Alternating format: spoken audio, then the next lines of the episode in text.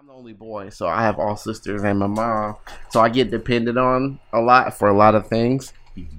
So sometimes, um, growing up, I would feel overwhelmed and you know didn't know how to communicate that. But now i'm like uh no i can see you on thursday at three o'clock. I got an open slot in my schedule this week or it's gonna have to wait to the weekend. Right. That's you know, but when i met him and he was like that i'm i turned him into the wild side no i was trying to turn him into Ross. he was such a good boy though I, what you mean was come on now oh, well you still are but i'm talking about i got, I got a little miles on me now, but you know, I'm still a good pre-owned certified.